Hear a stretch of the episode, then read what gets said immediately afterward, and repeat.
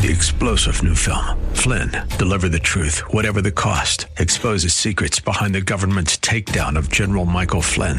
Flynn knew what the intel world had been up to. He ordered the first audit of the use of contractors. This set off alarm bells. He told the truth. He was the most dangerous person for Donald Trump to hire. They had to get rid of Flynn. Flynn, deliver the truth, whatever the cost. Available now. Watch it today. Go to salemnow.com. Salemnow.com. Just like you and me, right when you think life couldn't get any better, suddenly in comes a snake.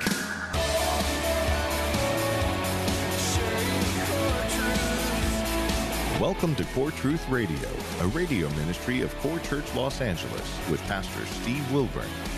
Pastor Steve will be teaching the Word of God with truth right from the Bible. For more information, go to corechurchla.org. That's corechurchla.org.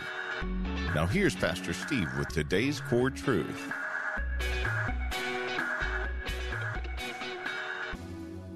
We're entering into Genesis chapter 3, and I've entitled this message, Where Sin Began.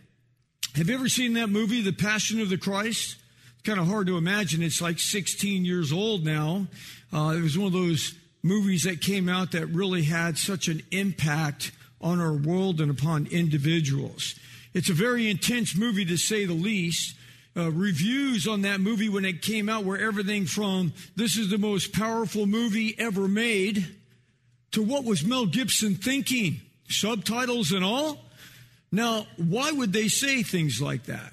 When the average person goes to the movie, they go to be entertained. That's what we go for. We live in a culture that wants to be charmed. We want to be amused.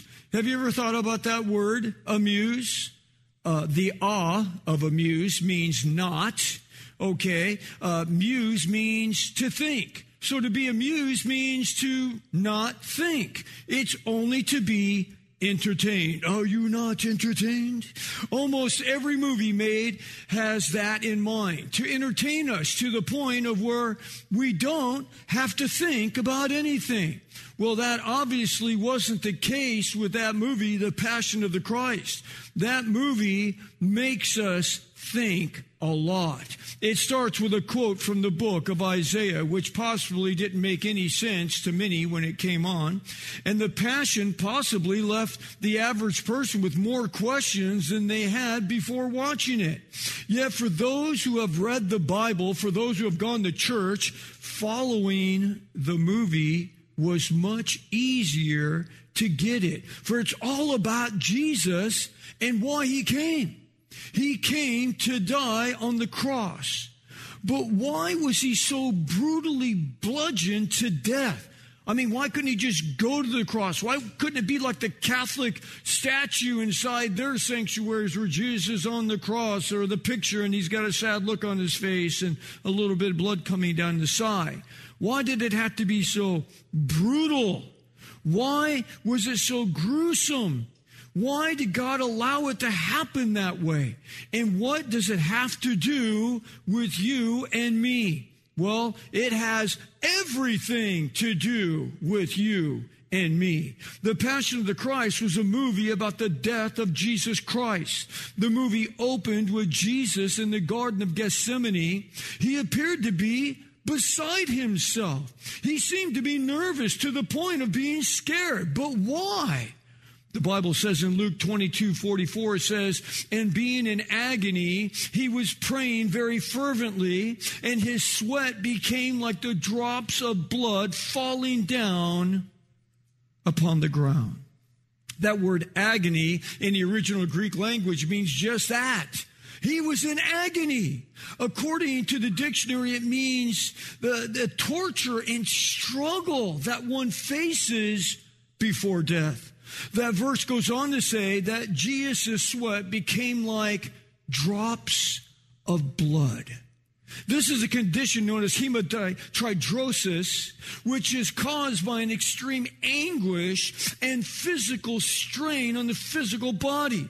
It causes certain capillaries to uh, dilate and burst, causing an infusion of blood going into our sweat glands. So it mixes the blood with the sweat. Now notice this is only recorded in Luke's gospel, for Luke was a physician. He obviously was aware of this condition. Yet, this brings to mind an obvious question. If Jesus was God, why was he so frantic? How was this even possible? Was he not the God of all peace? Well, yes, he was. Of course he was. He was fully God. Yet, we must never forget that he allowed himself, he allowed, God allowed himself to become also fully man. And in his humanity, he was going to be tortured. He would be put to death. It would not just be any death, it would be a horrific, a massive horrific death. Jesus understood this. As God, he was completely aware of every single aspect of what was laid out before him. And he didn't use any of his quote, God powers to take away any of the pain that was going to come his way. He knew everything down to the last blow of what was coming to his body. Consider what the Bible records in the book of Isaiah 750 years before Christ was even born. For his gruesome death was recorded with exacting details. The Bible says in Isaiah chapter 50 verse 6, he says, I gave my back to those who strike me and my cheeks to those who pluck out my beard. I did not cover my face from the humiliation and the spitting. I wonder what was worse for Jesus. Men grabbing chunks of his beard and ripping it out of his face or the humiliation of the God man standing there with people spitting in his face. The Bible tells us in Isaiah 52 14, so his appearance was marred more than any man, and his form more than the sons of man. Brutally beaten. Isaiah 53 4 says, Surely our griefs he himself bore, and our sorrows he carried, yet we ourselves esteemed him stricken smitten of God and afflicted, but he was pierced through for our transgressions. He was crushed for our iniquities. The chastening of our well being fell upon him, and by his scourging we are healed. All of us, like sheep, have gone astray. Each of us has turned to his own way. But the Lord has caused the iniquity of us all to fall upon him. He was oppressed and he was afflicted, yet he did not open his mouth like a lamb that was led to the slaughter, but the Lord was pleased to crush him. Pleased to crush him? If he would render himself as a guilt offering. As a result of the anguish of his soul, and boy, did we see the anguish of his soul in the Garden of Gethsemane when he was pouring out drops of blood from his sweat? He will see and be satisfied. By his knowledge, the righteous one, my servant, will justify many as he will bear their iniquities. Wow. So all of that was all spoken between Isaiah 50, chapter 50 and 53, telling us the exacting details. Yes, Jesus knew exactly what was going to happen to him, and he faced it in his humanity not using his God powers to shield from all of that. He was truly like a lamb that was led to the slaughter. He was harassed. He was defiled. He was browbeat. He was humiliated. They literally slaughtered him. That word in the Hebrew means that they literally butchered him. But again, why? Why? So that he would be the guilt offering for our sin. Our iniquity in the Hebrew means our perversity, our moral evil, our faults, our mischief. And boy, have we had a lot of that in our lives. It was the punishment that actually each and every one of us deserve for our sin. Could you imagine being kidnapped and your kidnappers told you that they were going to torture you and kill you tomorrow? So they came in at 8 o'clock at night and they say, man, we're going to torture you tomorrow, man. We're going to take like bamboo and slide it up underneath your fingernail.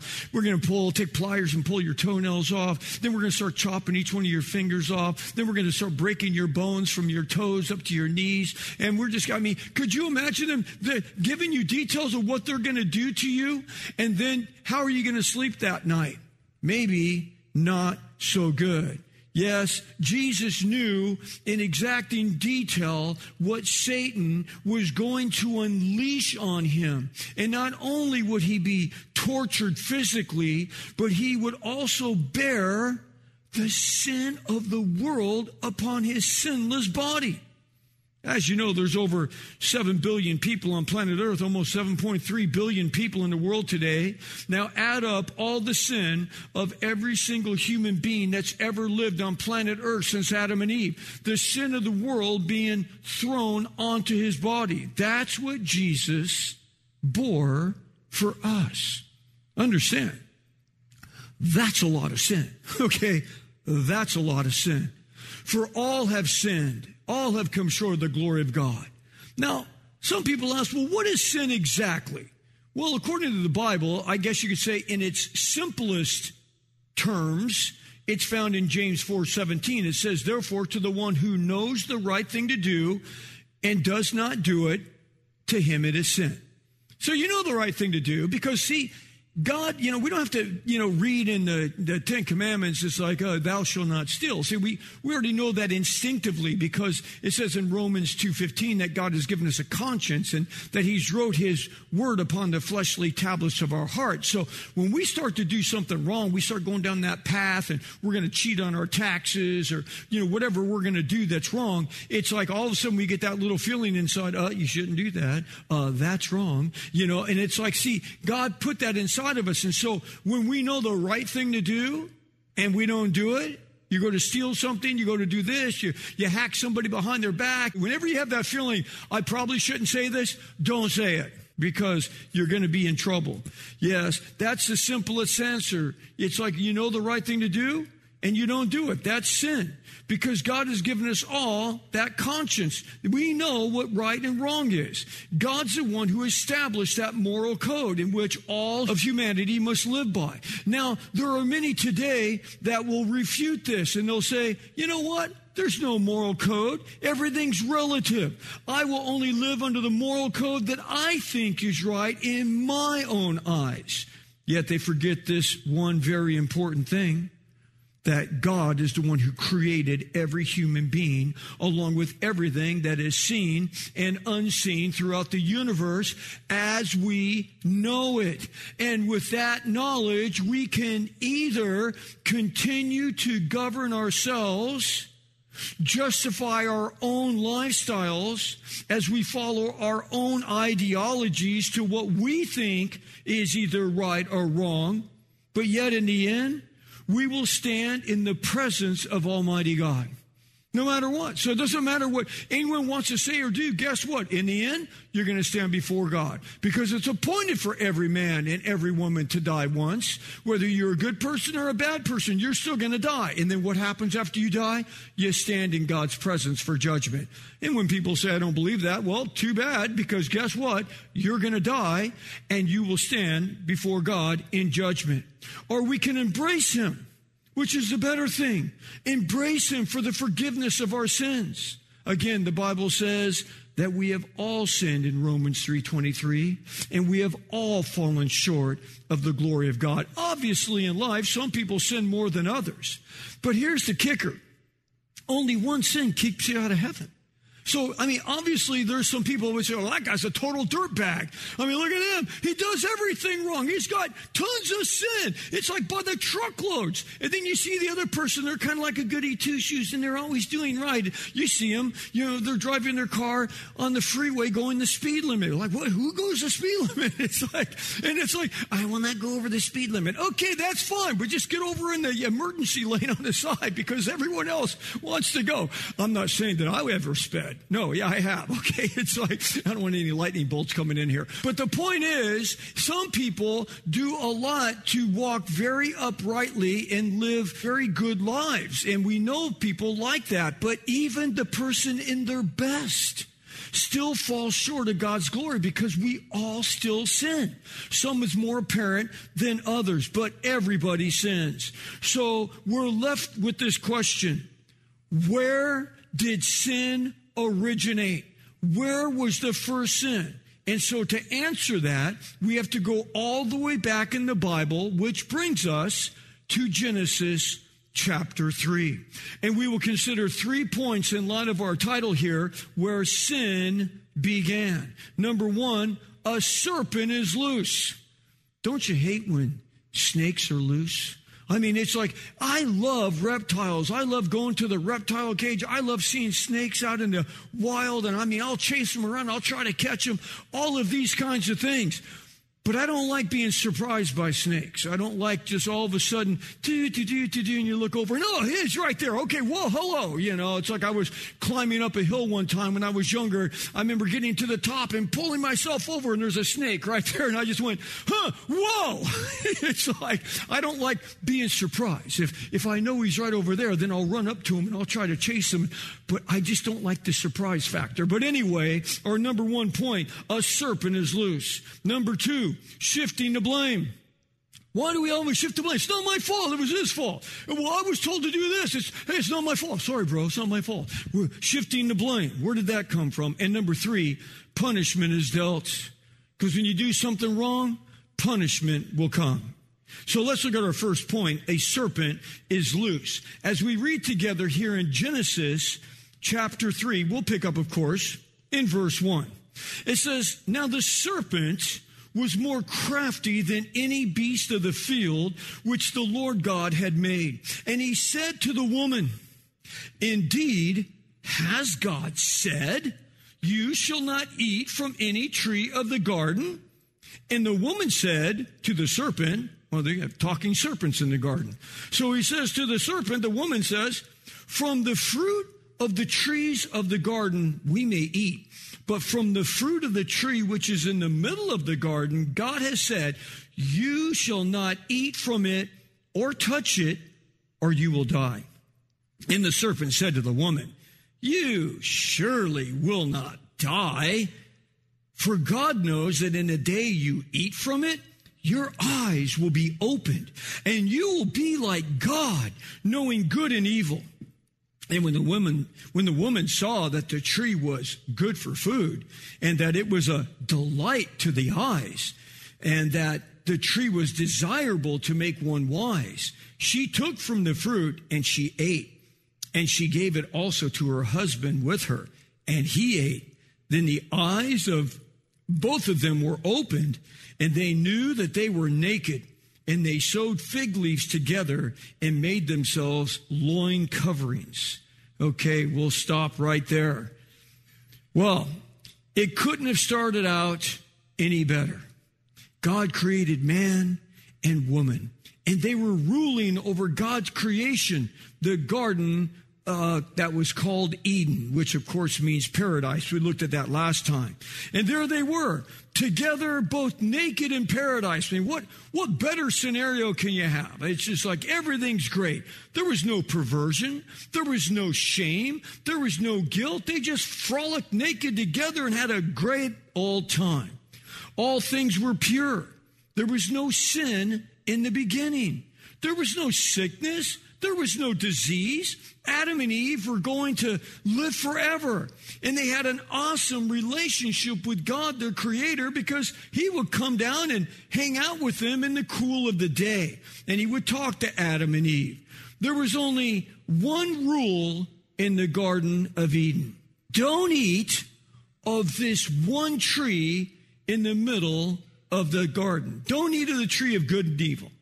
Yet, just like you and me, right when you think life couldn't get any better, suddenly in comes a snake and he's loose in the garden. Notice how the serpent questioned God's word. And by questioning what God had told Eve, the serpent was really questioning God's love for Eve. As the serpent hissed to Eve, Has God said? Like, really? Did, did he really say that? I mean, think about it for a moment. what the devil was saying in reality. It was this. How could this be so wrong when it looks and feels so good? How could it be wrong? Like when some someone that's married crosses the line with another person at work or somewhere else and they say, but it feels so right. It feels so good. I haven't felt like this in years. I've been married to Mr. Humpty Dumpty at home and everything's so wonderful now. You know, how the, the single Christian starts dating a non believer. You know, I've been a good person. I've been going to church and all of these things. And I've been praying, oh God, send me Prince Charming or send me that hot babe at church. But I haven't found him yet. But I found this non believer and boy, they seem so nice. And boy, it feels so good. And, and it's like they really look hot too. That's, that's always cool too. And hey, I'm just going to go, I'm just going to go out and have some fun. Others will say, hey, it's okay to look as long as you don't touch. Yet don't we always look before we touch? Isn't that what entices us to touch? Isn't that where every person that falls into sin, don't we always fantasize about something long before we actually do it? Did we not first, you know, think about it, look at it, you know, have that thought in our mind before we actually touch? But I love him, she says, but you're both married. And you're not married to each other, you're married to other people but he's my true soulmate. I didn't know what I was doing when I was younger and I married Bozo. It's like this one's my soulmate. You know, I know it's right. I, I feel it in my heart. I can't tell you how many times I've heard that. You know, I feel it inside. I feel it in my heart. Well, listen to what the Bible has to say about our heart when you're thinking, well, I'm going with this because I feel it in my heart. The Bible says in Jeremiah 17 9, the heart is more deceitful than all else, and it's desperately sick. Who can understand it? The next verse in verse 10 says, Well, God understands it. He knows the heart. He created us. But it's like our heart can be deceitful and it can be wicked inside. You can't just trust that. How many times in your life have you felt in your heart, oh, I need to do this. I need to make this investment. I need to buy that. And, oh, we got to hurry up and do it. I just, I feel it inside. We got to rush. Go, hurry up. It's, if we don't get this, what's the last one? Let's go. And then you do it. And then you're like, oh, it was the worst thing I could have ever done. Worst investment. Oh my goodness. It's like, or you went out and bought a car that was way too expensive and you were all on emotions and feelings. And then they're like, oh, I can't believe it. Oh, it's just so frustrating.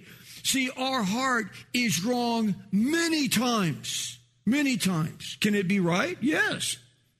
But it can be wrong. And it's been wrong many times. And when you come down and say, yeah, but I just, I feel it in my heart. It's like, be careful. Your heart's wicked.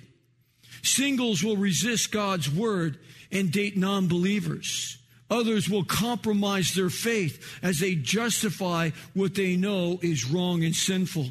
Some will steal from their employer to make up for their paycheck.